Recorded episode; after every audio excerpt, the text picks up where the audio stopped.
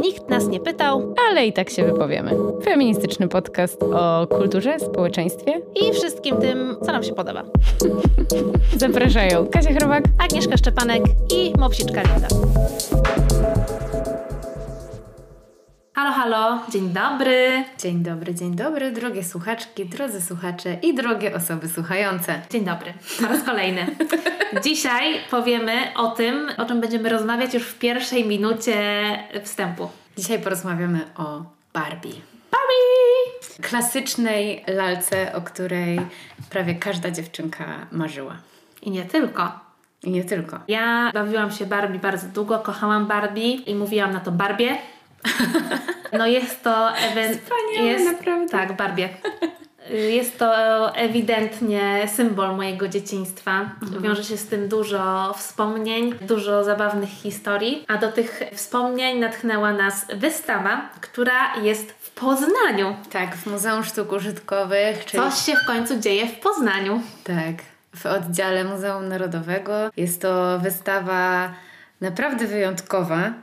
I miałyśmy to szczęście, że zostałyśmy po niej oprowadzone przez kuratorkę tej wystawy, Aleksandrę Podżorską, której bardzo dziękujemy za to, że się z nami spotkała. Bardzo. I że i oprowadziła nas naprawdę dokładnie i było to naprawdę super zwiedzanie. Tak, fajnie było patrzeć i słuchać tych opowieści i patrzeć na osobę, która naprawdę zrobiła kawał researcherskiej roboty do tej wystawy i opowiedziała wspaniałą feministyczną historię za sprawą lalki Barbie. Dokładnie. Wystawa się nazywa Barbie Nieznane Oblicza i możecie ją oglądać do lipca. Tak. Wystawa cieszy się ogromnym zainteresowaniem i co nas bardzo cieszy. I polecamy bardzo te oprowadzania kuratorskie, bo pewnie jeszcze jakieś będą.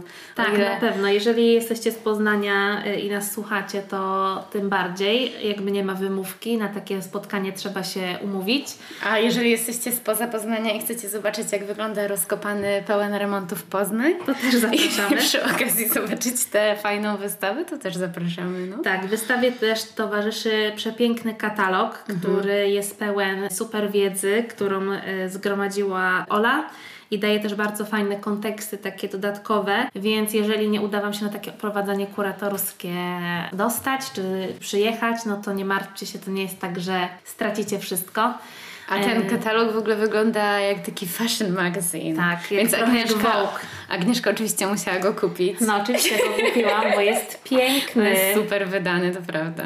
Tak, więc no kawał dobrej roboty i bardzo nas cieszy to, że ta wystawa jest bardzo feministyczna.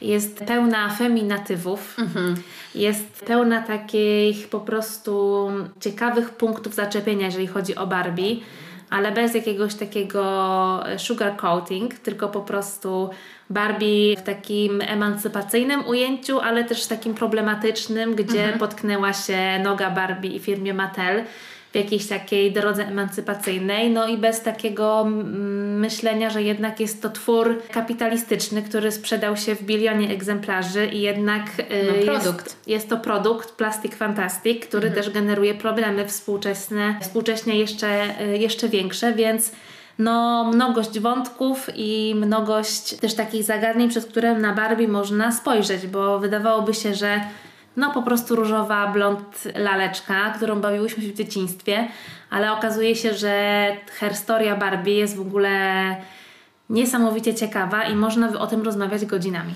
Tak, i że w przewrotny sposób tak naprawdę e, można ją czytać jako ikonę feminizmu. Tym bardziej, że hasło reklamowe lalki Barbie to było możesz być kim chcesz. Tak. I to jest jakiś taki przewrot, który ta zabawka dokonuje i myślę, że warto o tym powiedzieć na początku tego odcinka, że chociażby za to, co ta lalka wprowadziła do świata zabaw e, dziewczęcych, należą jej się po prostu, należy jej się uznanie. Zanim lalka Barbie się pojawiła w latach 60., gdzie to właściwie też warto dodać, że to były też początki reklamy, więc ta, ta reklama lalki Barbie też była jakimś przełomem jakby w historii reklamy, że, że ta reklama opowiadała pewną historię, że miała narrację i że tworzyła jakieś właśnie marzenie, nie? za którym... e, American Dream. tak. I właśnie to marzenie dla dziewczynek, że możesz być kim chcesz, nie? Że, no bo dzieci jednak marzą, fantazjują o, o dorosłości, tak? Kim będę, jak dorosnę? To jest to pytanie, które sobie zadają nieświadome tego, że dorosłość to nie są rurki z kremem, ale to jakby na marginesie. To tak na marginesie, no ale... Ale no właśnie, co było tą, tą zmianą taką, za którą Barbie się należy uznanie, no to było to, że wcześniej wszystkie zabawki dla dziewczynek skupiały się na jakby wprowadzaniu ich do jednej roli w dorosłości, czyli roli opiekuńczej, bo to były zabawki bobasy. Tak. Miałaś takiego bobasa? Miałam, ale w ogóle się nie bawiłam, bo ja w ogóle nie potrafiłam się bawić w domu i w ogóle w bycie matką, w ogóle mnie to nie interesowało. No więc właśnie. I w ogóle nie rozumiałam tego. Miałam wózki dla lalek, ale woziłam w nich mleko w worku. Byłaś mleczarką. Bo mi się bardzo podobało to, że to mleko w worku, jak pamiętacie lata 90., to można było kupić, że ono się tak przelewało i mi się bardzo podobał ten ruch i ja po prostu uważam, że to jest moja lalka, bo moja wyobraźnia bardzo szalała i ja w tym wózku woziłam to mleko. Jakby nie wiem, co ja miałam w głowie, ale. Na pewno lal... nie Bobasa. Nie, nie Bobasa. Lalki siedziały na, siedziały na półce, które dostawałam, w ogóle nie wiedziałam, co ja mam z nimi robić, a w wózku woziłam mleko. Super. No ale widzisz, no jest y, Barbie, a potem pojawiła się w Twoim życiu Barbie i już mogłaś być kim chcesz. Tak. No, a, a zanim właśnie ta Barbie się pojawiła, no to, no to jakby dziewczynki bawiły się lalkami, które przypominały małe dzieci, więc no piastowały te dzieci właśnie albo woziły w wózku, albo karmiły, jakby powtarzały to, co widziały, że robią ich mamy. Tak, no to z czym one mogą, na co mogą liczyć jak dorosną, że albo będą żonami i matkami, ale była też bardzo popularna jeszcze przed Barbie taka zabawa z takimi papierowymi lalkami, na które się mhm. nakładało na takie zakładki różne sukienki, mhm. co też jakby bardzo ograniczało pole, jeżeli chodzi o wyobraźnię dziewczynek, no bo ograniczało się do wyboru stroju i jakby to wszystko. No po prostu to była lalka z papieru, lalka nie trójwymiarowa. Tak, no po prostu jakiś tam rodzaj zabawy. Wycinanki.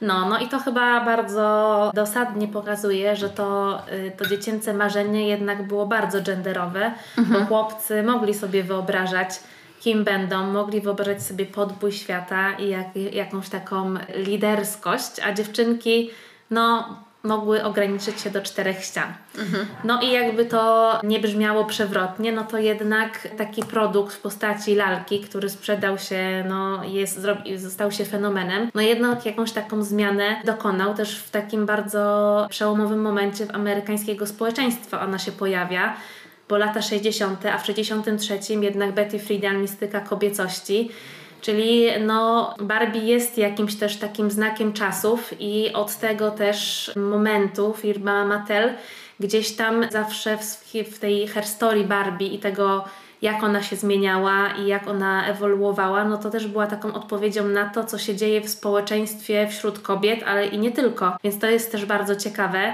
i ta wystawa w Poznaniu też to w sumie pokazuje, bo to nie jest takie ujęcie Barbie od 60 roku do teraz, tylko Aleksandra podzieliła to na takie różne grupy, pokazując, że do Barbie jest takim bardzo różnorodnym zjawiskiem, który właśnie w danym miejscu i czasie odpowiadał na to, na, co jakby było problematyczne dla społeczności, a przede wszystkim to jakby co zajmowało kobiety. No i to hasło właśnie, że możesz być kim chcesz, no bardzo jakby działało na wyobraźnię dziewczynek, no bo nagle one mogły wyobrazić sobie siebie nie tylko w różnych rolach, co było w ogóle w latach właśnie 60., 70., no bardzo takie no wywrotowe. No tak, to było trochę na wyrost takie obiecywanie im tego marzenia, nie? Tak. Za to też jest Barbie krytykowana, że możesz być kim chcesz, ale to hasło, ale tylko w zabawie, nie? Ale no wydaje mi się, Bo że... Bo ten szklany sufit yy, sprawi, że nie przebijesz się przez niego. Tak, no ale mi się wydaje, że właśnie to, co sobie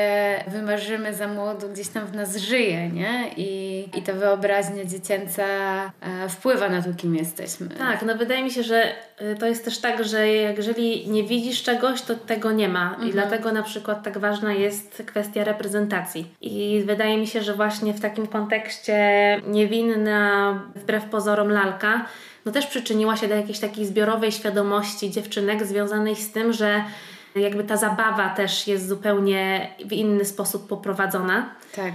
Bo ona po prostu też dotyczy kobiety, która jakby opiera się tej roli, którą jej społeczeństwo przypisało i ona po prostu jest singielką. Mhm. Oczywiście gdzieś tam się potem pojawia Ken, ale on nigdy nie gra tych takich pierwszych skrzypiec, on gdzieś jest dodatkiem do tej Barbie i to jest też taka y, zmiana, że to jest chyba jedna z takich niewielu takich popkulturowych opowieści, gdzie ten mężczyzna gra takie naprawdę dalsze skrzypce, bo nawet trudno powiedzieć, że drugie. Mhm i że on jest zawsze jakby w takim rewersie do Barbie, że po prostu ten Ken jego samoistnie trochę nie istniał, że zawsze on jest dodatkiem tej Barbie, ale to ta herstoria Barbie i te jej wybory, tej przyjaciółki, to jest taki główny kor tej opowieści dziewczyńskiej, więc taki można powiedzieć girl power na całego. No totalnie i to, że ona przychodzi w różnych strojach i może być nawet strażaczką, Chociaż bardzo przyznam, rozbawił mnie na wystawie ten strój, sexy strój strażaczki. A, kosmi, a kos,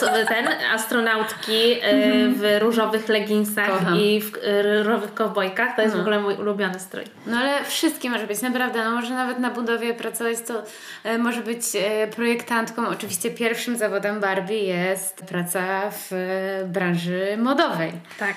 No i o to też chodziło, nie? O ten produkt jakby w, w, samym produkcie Barbie, nie? I dlatego też taki sukces odniosła ta zabawka, bo była mądrze pomyślana właśnie jako produkt. Tak, no bo sama Barbie od zawsze była w bardzo takiej przystępnej półce cenowej kilka dolarów zaledwie, więc mogło sobie na nią pozwolić naprawdę bardzo, bardzo duża część amerykańskiego społeczeństwa, a później także w ogóle w ogóle cał, globalnie to był mhm. produkt łatwo dostępny, ale cały szkopuł polegał na tym, że to całe imperium Barbie zasadzało się na dodatkach mhm. i na tym, co ten świat, o co ten świat Barbie można wzbogacić, bo oprócz tego, że można było kupić cudownie odszyte kreacje po prostu w takim rozmiarze mini, mhm. wszystkie buty, no to potem jeszcze zaczęły się kabriolety, domki, w ogóle te akcesoria. Zwierzęta. Tak, zwie- te całe akcesoria związane też z miejscem pracy i tak mhm. dalej. No i to też jakby sytuowało Barbie w takich różnych ciekawych momentach, jako zawsze ona była bardziej bliżej zwierząt i przyjaciółek niż właśnie tego Kena. Mhm. Że to ona była po prostu bliżej tych takich powiedzmy deprecjonowanych kulturowo rzeczy, jeżeli chodzi o taką dziewczyńskość i bycie zainteresowania takie powiązane bardziej z no właśnie natura, zwierzęta, przyjaciółki, a nie takie poważne rzeczy, co w mhm. ogóle jakby też pokazuje, że no my bardzo lubimy wartościować to, co nazywamy dziewczyńskim i kobiecym, a ta Barbie pokazywała też wiele wymiarów tej takiej kobiecości. Mhm. Chociaż wiele też utrwalała właśnie takich to prawda. E, stereotypowo kobiecych rzeczy, nie?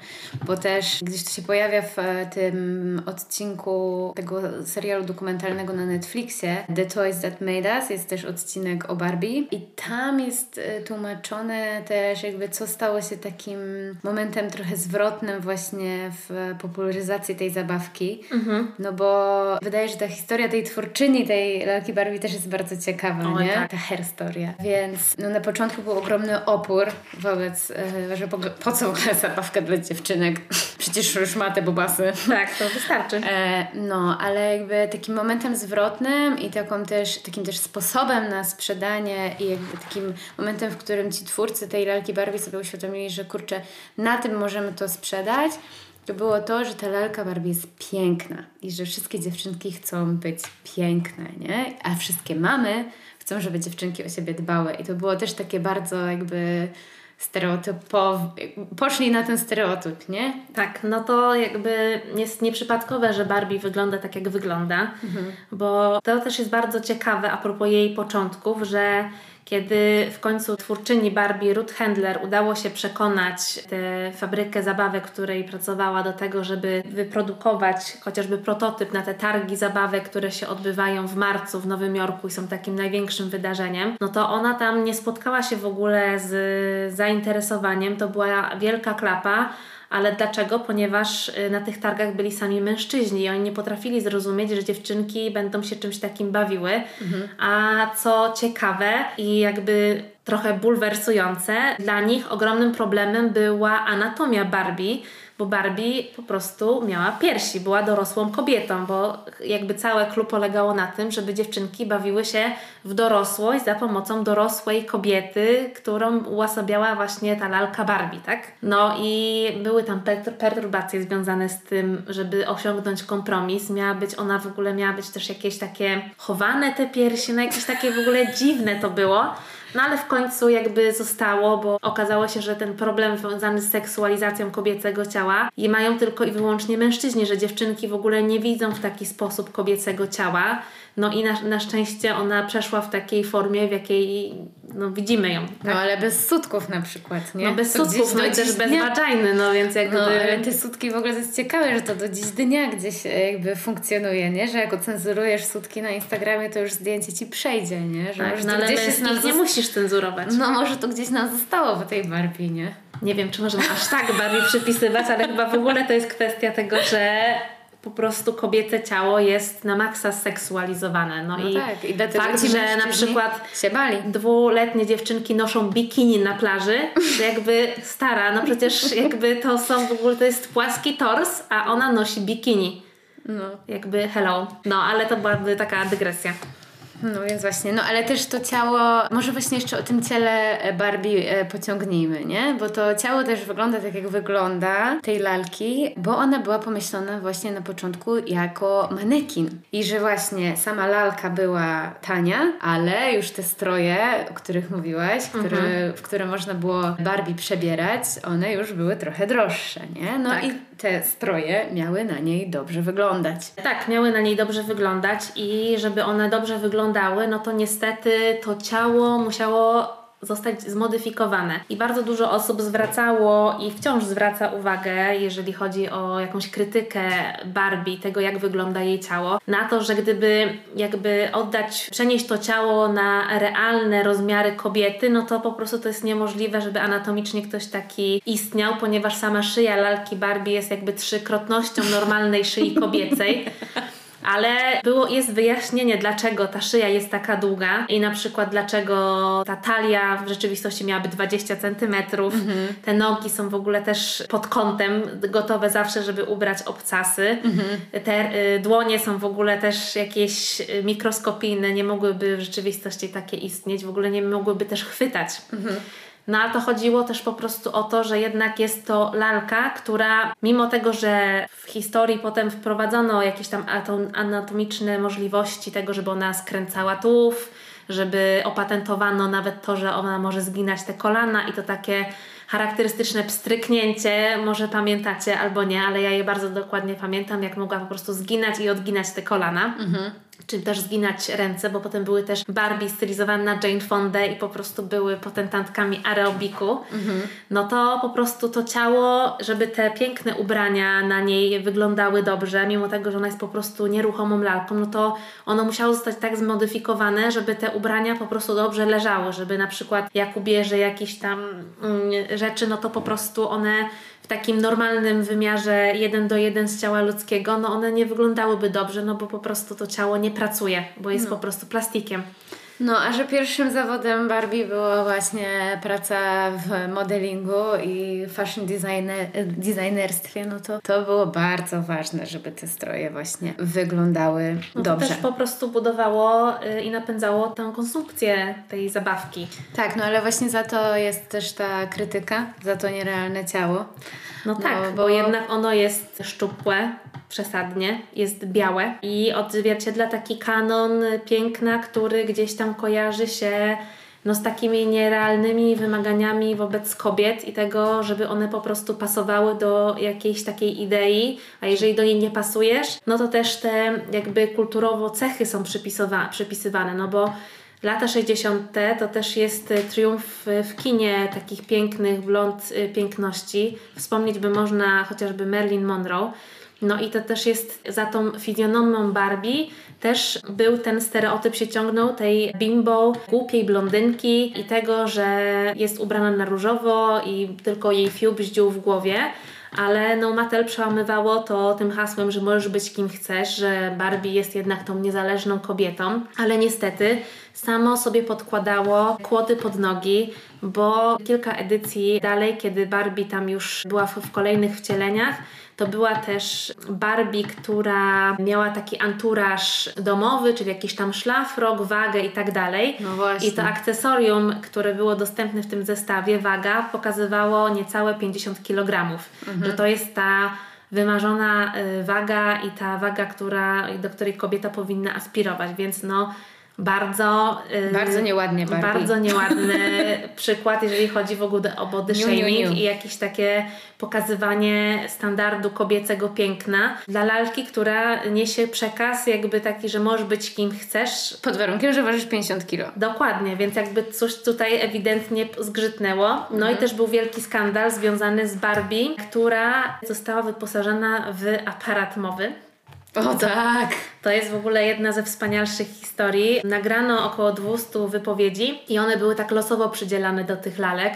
No i w takim zestawie taka jedna Barbie chyba mówiła 3-4 frazy. No i to było losowo i oczywiście były tam przeróżne frazy, ale takie bardzo neutralne, ale było też około kilku, przez które no niestety ten wynalazek został totalnie zmiażdżony i e, obroty firmy Mattel spadły po prostu na łeb na szyję. Pierwsza to było matematyka jest taka trudna. Mm-hmm. Inne też były, jak już teraz nie pamiętam, były też jakoś powiązane z jakimiś takimi... Z wyglądem. Z wyglądem w ogóle, że czy myślisz, że będziemy zawsze mogły mieć takie piękne stroje? No to no. były tego typu, tego typu komentarze.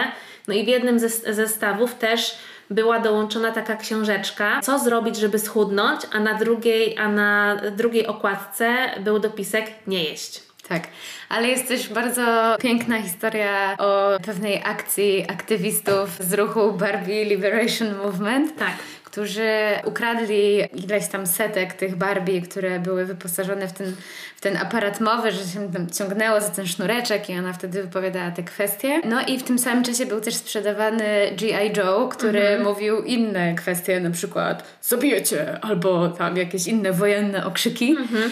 No i e, ci aktywiści zamienili jakby e, to, co mówił G.I. Joe z tym, co mówiła Barbie i myślę, że to jest przepiękna historia o przełamywaniu genderowych stereotypów. Także kocham tę historię. Tak, no i to też jakby pokazuje chyba w bardzo dobitny sposób, jeżeli ktoś ma jeszcze wątpliwości, że double standards mhm. istnieją. Nie wiem, czy kto jeszcze ma wątpliwości. Halo? Jak, jak ma, to. To jest 90 dobry. któryś odcinek. Czas je rozwiać. Ale y, dobra, na usprawiedliwienie firmy Mattel dodamy, że w końcu, gdzieś tam w latach 2000 już, wprowadzili taką bardziej inkluzywną sylwetkę. Tak. E, I Barbie jest dostępna obecnie w kilku modelach, nie tylko właśnie taka e, wychudzona. Tak, to jest e, taka Barbie bardziej odpowiadająca w ogóle wzrostem i sylwetce takiej kobiety o normalnej wadze. Są, jest wysoka Barbie, jest też jakaś wysportowana Barbie, taka bardzo sporty typu, że ma bardzo takie rozbudowane uda, umięśnione i tak dalej, więc są też Barbie z różnymi rodzajami włosów. Jest też łysa Barbie, która ma taką herstorię związaną w ogóle z chemioterapią. Tak, są, są... Barbie w różnych odcieniach skóry. Tak. Są Barbie niepo... z niepełnosprawnością. Tak, też z bielactwem. Mhm. Więc no tych, jak spojrzymy chociażby na przegląd tych Barbiów, na wystawie, no to one naprawdę wydają się na maksa różnorodne. Tylko pytanie jest takie, czy jednak, bo tym domyśl, tą domyślną Barbie, jak sobie myślimy mhm. o Barbie, jest zawsze ta blond, wymuskana piękność, a te wszystkie inne Barbie, które są dostępne, no one są zawsze tym dodatkiem i mhm. też jest to bardzo ciekawe, właściwie w jakich one liczbach są produkowane. Czy to jest mhm. tak, że ta podstawowa Barbie klasyczna jest jednak tym, czego się produkuje najwięcej, bo to domyślnie jest wybierane, a te inne są po prostu takim, wiesz, inkluzywnym dodatkiem, który trochę nam robi dobry PR, żeby było. No, no, no, no. no. I bo no, znaczy firma Mattel podejmuje dużo takich działań, jakby z myślą właśnie o jakimś takim sytuowaniu tej Barbie jako takiej ikony jednak dla kobiet i Tak. tego, żeby te dziewczynki rzeczywiście myślały o tym haśle, że możesz być kim chcesz w takich kategoriach tego, żeby no, dawać im taki empowerment i inspirować je do działania i tego, żeby one po prostu myślały o sobie w różnych kategoriach, pokazując, że one mogą być też różnorodne i to jest też ciekawe, że nawet te przyjaciółki Barbie, no bo jest Barbie, która jakby jest w różnych wersjach, ale są też lalki, które towarzyszą Barbie w jej życiu, no bo ona ma tam rozbudowane swoje życie, historię z pokolenia na pokolenie. No i te przyjaciółki, nawet jeżeli one odbiegają w jakiś sposób od tego kanonu, no to mają jakąś taką bogatą historię, że one nie są tylko dodatkiem, ale też są takimi pełnowartościowymi członkiniami tej społeczności, bo na przykład jedna chyba Becky, która jeździ na wózku, to ona w tej historii y, Barbie jest fotografką szkolną w liceum, więc jest taką bardzo ważną figurą w tym liceum. Nie jest tylko jakąś tam koleżanką, która jeździ na wózku i do widzenia. Ona No po tak, prostu tak. ma To nie jest jej ma- jedyny atrybut, ona Tak. ma też życie i zawód i osobowość, Tak, nie? no ale początkowa Barbie na wózku inwalidzkim e, Też zaliczyła w topę. zaliczyła dosyć dużą wtopę, no bo Mattel wypuściło i tak dalej, ale okazało się, że ona absolutnie nie jest kompatybilna ze wszystkimi innymi akcesoriami, które Mattel wypuściło. No, No i nie wiedzie do domku, Nie bo wiedzie do framuga domku. jest za wąska. No i okazało się, jakby to jest ciekawe, że też takie wtopy nie wywołują tej takiej dyskusji na temat tego, że to wydaje mi się, że oni zaliczyli wtopę, ale przecież ja uważam, że to jest przecież taki To jest prawdziwe, Prawdziwe, to odzwierciedla świat. z czym się osoby Tak. poruszające na wózkach mierzą na co dzień, bo Tak. świat nie jest dla nich projektowany. No No, tak. i Mattel nie zrobiło tego, żeby Nie zrobiło tego świadomie. Żeby wywołać dyskusję, ale można by to w taki sposób obrócić. Nie? Można by to tak odczytać jak najbardziej i byłaby to historia o tym, jak wiele budynków do dziś dnia jest nieprzystosowanych dla osób poruszających się na wózkach. I jak to jest wykluczające i skazuje te osoby na po prostu tako, takie więzienie w domu. I to, jest, Mm. to, to są true story, które opowiadają osoby, które się z tym mierzą. Ale wydaje mi się, że dzisiaj też Mattel właśnie w ostatnich latach zwłaszcza przychodzi tą metamorfozę i osoby, które tam pracują w tej firmie starają się nadążyć za czasami, nie? Jest to całe uniwersum Barbie, jakieś filmy, seriale i tak dalej, ale jest też kanał na YouTubie, gdzie Barbie jest animowana i prowadzi swoje vlogi, jest vlogerką, co wydaje mi się, że też jest teraz na topie wśród dzieciaków. No i ona tam porusza naprawdę ważne kwestie, na przykład zdrowia psychicznego i jest taki vlog o tym, co robić, kiedy jest ci smutno i jak to jak można sobie z tym radzić, e, że można wykonywać jakieś ćwiczenia na przykład medytacyjne, kiedy czujesz, że przytłaczają cię emocje, więc albo jest odcinek vlog o tym, e, że Barbie coś tam powiedziała na zebraniu i Ken to powtórzył i to, to samo i zostało to odczytane, że to był jego pomysł, więc o tym, że głos dziewczynek jest mniej słyszalny. Więc jakby jest wprowadzenie różnych takich tutaj e, feministycznych wątków znowu, zwłaszcza ostatnio. Także no, oczywiście jest to pytanie, to, które zadałeś wcześniej, na ile to jest jakiś taki e, feminist washing. No. I jakby zabieg, żeby właśnie ten produkt się dalej sprzedawał, no ale a na ile jest to jakby jakaś tam próba świadomego tutaj kształtowania nowych pokoleń, nie wiadomo. No, myślę, że generalnie takie wytwory popkulturowe nigdy nas do końca nie zadowolą, no bo jakby jest tutaj sprzężonych, jest bardzo wiele interesów, które po prostu powiązane są z pieniędzmi. I Tak. gdzie są pieniądze, tam jest też kapitał i wszystko po prostu już Wszystko wiemy. wszystko wiemy, jak to się kończy. Ale no, trudno byłoby, uważam, nie docenić tego, jakby czym byłaby ta, z czym stała się i właściwie nadal jest ta z pozoru niewinna zabawka dla dziewcząt i w ogóle samo to, jakby dlaczego ona powstała i jakby z jakiej potrzeby się zrodziła, no gdzieś już pokaz jest, no ma jakąś taką, no tą feministyczną świadomość uzarania dziejów, no po prostu jest y, też taką, no rzeczą, której nie da się zignorować. Tak, no i ta postać właśnie Ruth Handler, tej twórczyni te, tej zabawki, która no pewnie też się mierzyła z tym, że jest jedną z niewielu kobiet pracujących w tamtych latach, gdzieś tam w latach 50., 60. Jest bizneswoman, pewnie była rzadkością, pewnie musiała właśnie głównie z mężczyznami pertraktować i gdzieś tam... No przecież to w jaki sposób ona w ogóle musiała przekonywać ich i jak długo do tego pomysłu w ogóle, więc no to pokazywało, że jej determinacja do tego, żeby sprzedać swój pomysł, który się okazał potem ogromnym sukcesem i na którym po prostu potem wszyscy chcieli żerować, no okazał się no jednak takim no kamieniem milowym w tym wszystkim. I ona też jest też niezwykłą postacią, też taką problematyczną. O tak. Bo ona no, przez kilka lat została usunięta w ogóle z zarządu Mateli, bo w ogóle była nieobecna. No bo jakieś machlojki, machlojki finansowe. finansowe.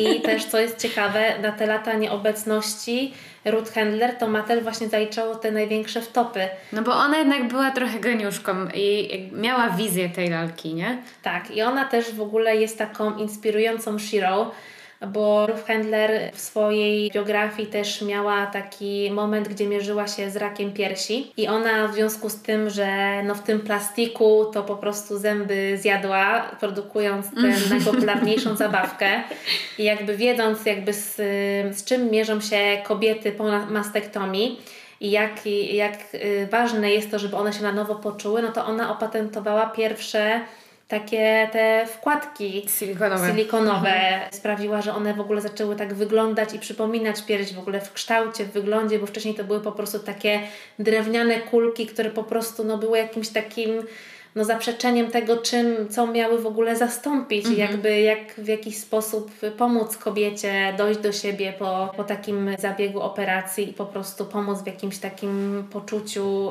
y, jeżeli to po prostu dla kogoś był E, jakiś taki element kobiecości bardzo związany z tą kobiecością, którą sobie ta kobieta na przykład definiowała, więc no to jest też takie niesamowite, że potrafiła wykorzystać to doświadczenie do robienia też takich dobrych rzeczy. Mhm. Tak, to prawda.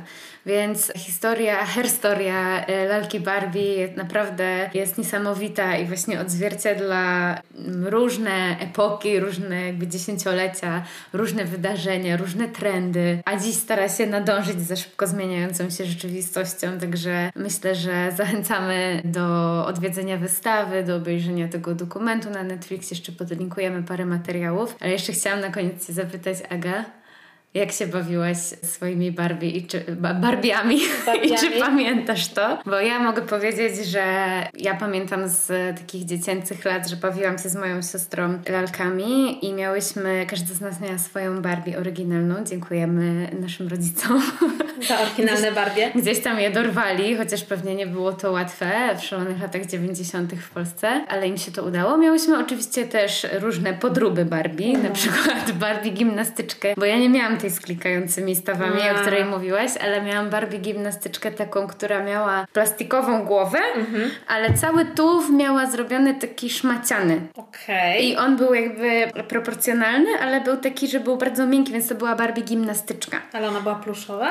No ona była taka jakby z takiego pluszu, tak, ale też można było ją przebierać, no i ona była gimnastyczką, można było ją nawet w pretzel zawinąć, wiesz, kwiat lotosu i wszystko, nie? okay. Wiesz, mogła robić salta i tak dalej. Oprócz tego miałyśmy takie mniejsze jakieś laleczki, ale nie bobasy, tylko jakieś tam mhm. figurki i tak dalej. Te trole tam z tymi włosami. No, trole musiały być z Barbie, przecież wiadomo. No, więc, więc my się bawiłyśmy z siorą tak, że, no, że jakby cała ta gromada jakby międzygatunkowa banda miała różne przygody, jakieś wycieczki, ale co najbardziej pamiętamy z Izą właśnie z tych dziecięcych zabaw, to było to, że to była taka zabawa narracyjna że my, my najbardziej pamiętamy to, że jedna do drugiej mówiła dobra, a ty teraz powiedz to, e, o, o, a ty powiedz to i że wiesz, że jakby układałyśmy z tego jakąś taką mhm. opowieść, nie? I naprawdę dzięki tym lalkom różnym te zabawy były takie pełne jakichś szalonych przygód, mhm. jakiegoś takiego świata wyobraźni i to było w ogóle świetne.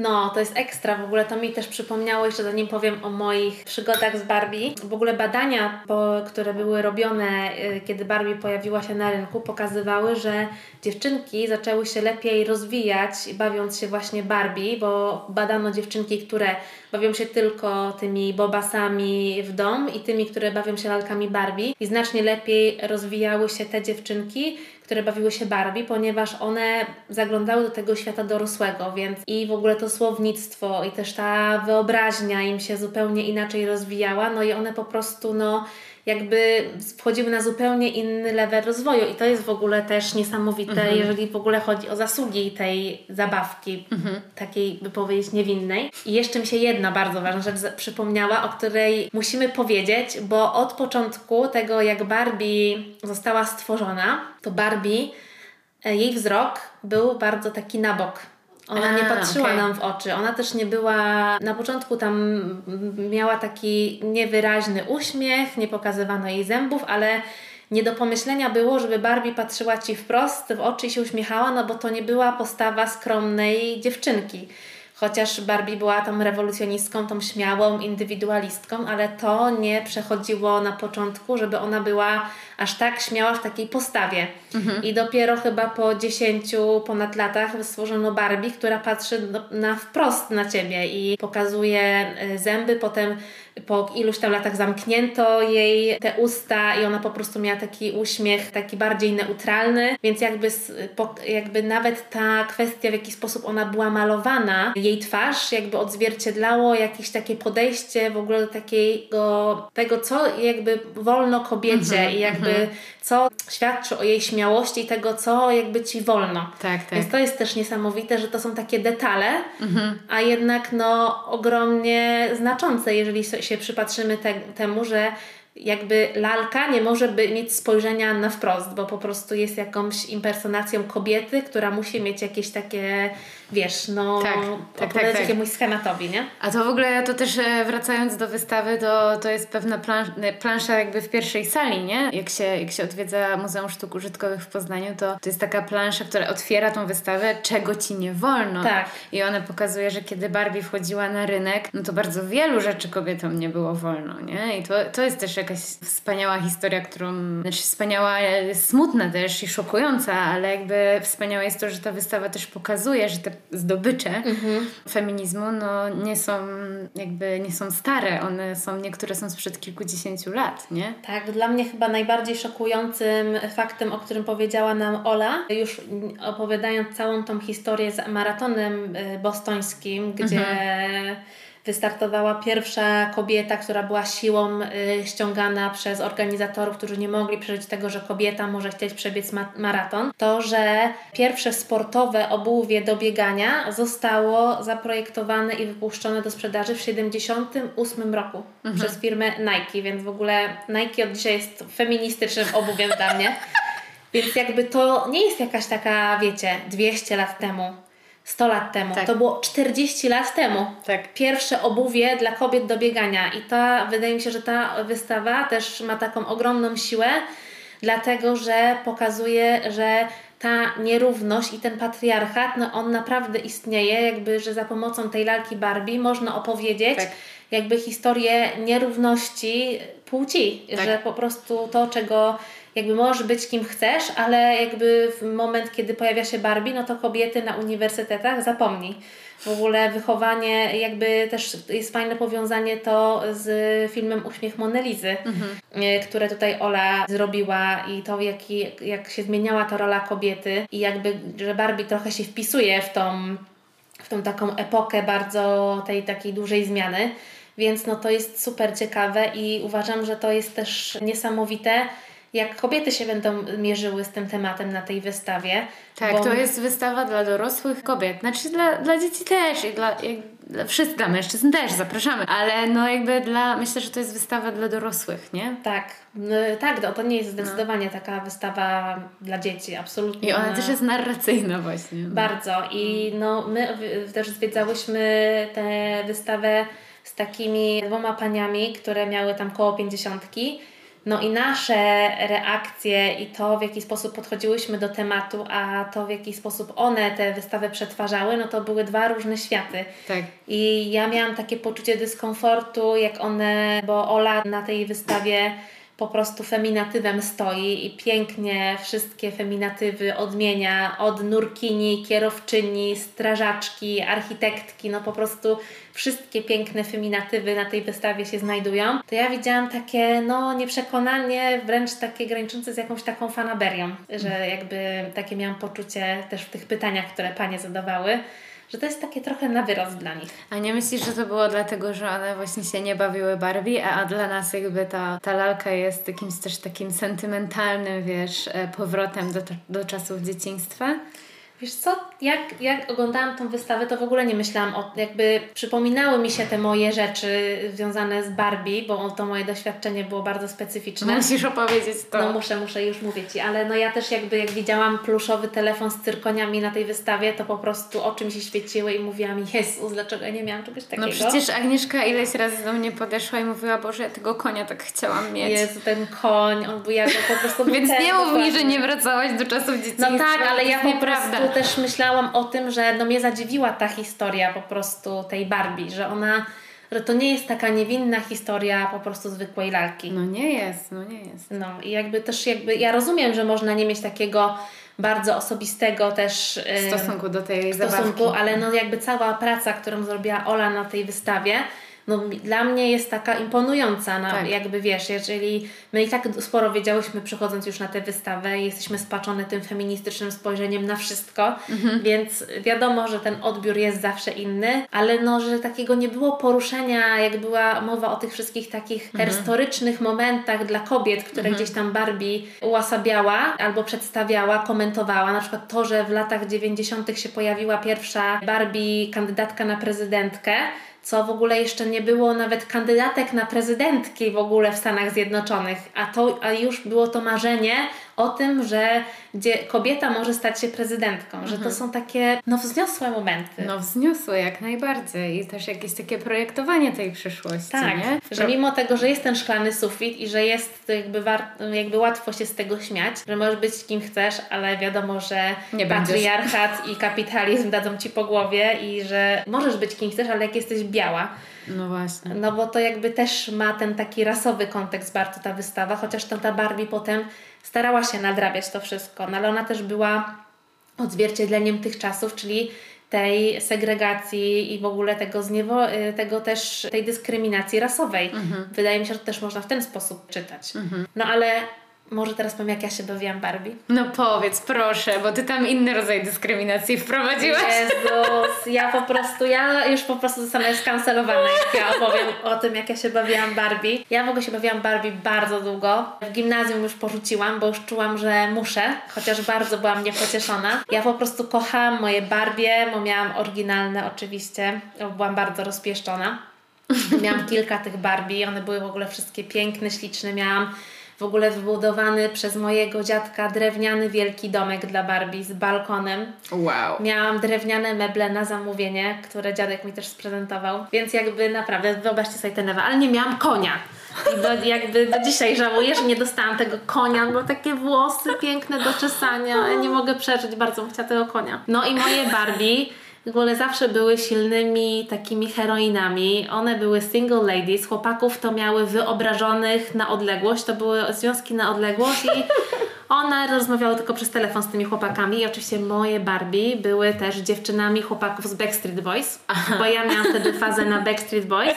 I po prostu moje Barbie chodziły z Brianem i z Nickiem i tam gadały z nimi przez telefon. Tak, i oni tam byli w trasie, a one sobie tam, wiesz, swoim życiem żyły. Mm-hmm. No ale przed taki moment, że dostałam Kena. No właśnie, na tę no, historię ale... czekam niestety ten Ken nie był za ładny i to jest w ogóle też osobny case, w ogóle historia Kena. No ale historia mojego Kena nie była zbyt dobra, no bo ten Ken był podróbą, nie był od Mattel i ten Ken w ogóle był jakimś takim, nie wiem jaka była, czy to była seria chyba Ludzie Lasu, bo to był taki w ogóle biały, plastikowy, obleś, taka obleśna lalka, tak naprawdę tania i on miał takie brązowe spodnie i bluzkę i ona miała takie frędzle przy rękawach i przy nogawkach spodni i on był w ogóle bosy. No i on po prostu był taki obrzydliwy i wiesz, no moje Barbie chodziły z Nickiem i z Brianem z Backstreet Boys, no i nagle coś takiego. No i po prostu w mojej głowie się urodziło, że ten Ken był takim drapieżcą, który atakował moje Barbie, takim po prostu bezdomnym i one przed nim musiały uciekać i po prostu jakoś musiały go ukarać i po prostu ta zabawa prowadziła do tego, żeby ten Ken po prostu skończył najmarniej jak się dało. I ja miałam też takie dalmatyńczyki dla Barbie, miałam nawet taką smycz i te psy po prostu na tego Kena tam po prostu no tam się ten Ken nie miał łatwo w życiu. On po prostu był cały czas poniebierany. I po prostu no, w żadnym scenariuszu on dobrze nie kończył u mnie. Więc on po prostu u, jakby y, urzeczywistniał wszystko, co najgorsze. Czyli ty, Agnieszka, już jak byłaś e, mała, to byłaś po pierwsze estetką, że twoje zabawki musiały być ładne. Tak, musiało Po drugie, blichtr, splendor i chodzenie z chłopakami z I Backstreet dyskryminacja Boys. I dyskryminacja mężczyzn. Także bardzo wcześnie tutaj zaczęłaś. Bardzo. Fe- feminizm na pełni.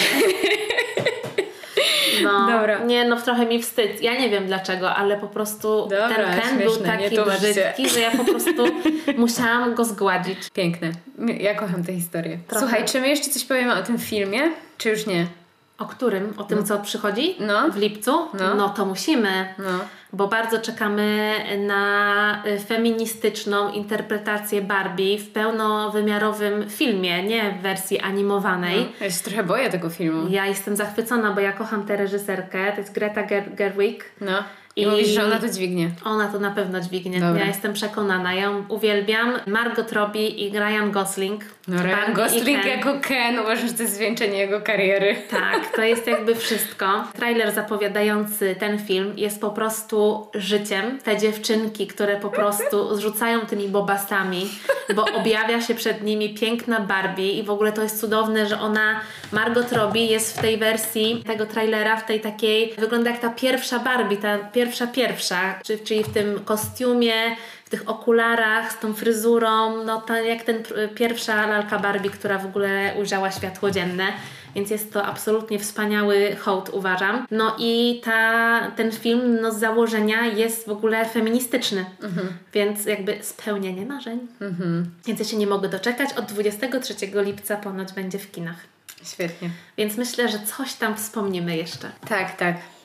Zobaczymy, czy wyszło feministycznie. No, będziemy musiały opowiedzieć. Dobrze. No, to chyba tyle. Generalnie o Barbie można by jeszcze powiedzieć bardzo dużo. Tak, bo też cały Ale nie chcemy wam opowiedzieć całego życia. wszystko, nie? Więc idźcie na wystawę i no. Ten dokument na Netflixie jest też bardzo fajny, więc Tak. też podlinkujemy. I nie powiedziałyśmy o jednej rzeczy jeszcze, na No. koniec. No dajesz. Że jest jeszcze limitowana edycja Shiro, No właśnie. która jest tylko raz w roku. Jedna z całego świata jest wybierana jedna kobieta, która uosabia jakieś takie super, taki, jest takim role model dla dziewczynek i to są sportowczynie, naukowczynie, kobiety biznesu, piosenkarki i taka Barbie powstaje jedna sztuka na cały świat i otrzymuje ją kobieta, która jest wybrana przez Mattel jako ten role model na ten Tak. rok. I są też trzy Polki, Tak. które do, doczekały się swojej Barbie. Jest to m.in. Martyna Wojciechowska. Tak, i to jest taki smaczek, ciekawostka, y, co się dowiedziałam z wystawy, bo wielu rzeczy nie wiedziałam i się dowiedziałam z wystawy. No i, i jest tam jeszcze parę rzeczy do odkrycia. Tak, więc nie chcemy Wam wszystkiego zdradzać, żeby była ta przyjemność odkrywania. Tak. No ale jest to niesamowita przygoda, która nas tręczy dużo pytań o to, kim jest tak naprawdę Barbie i czy Barbie jest tylko wymysłem kapitalizmu, czy jednak jest ikoną feminizmu. A może to i to? Czy to można pogodzić? Tak jest. No dobrze, to chyba wszystko. Tak. Dzięki. No to pa! Pa, pa! Producentem podcastu jest Estrada Poznańska. Wszystkie odcinki znajdziesz na estradapoznań.pl.